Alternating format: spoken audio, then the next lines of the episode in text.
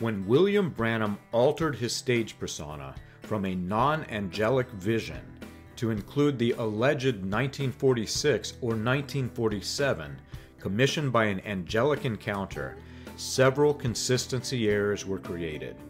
Some claims could be easily reworked by combining them, but others were mutually exclusive and could not be combined. In 1962, for example, he claimed that he could not understand his spirit guide's language the first time they met, which he claimed to have happened at his age 20.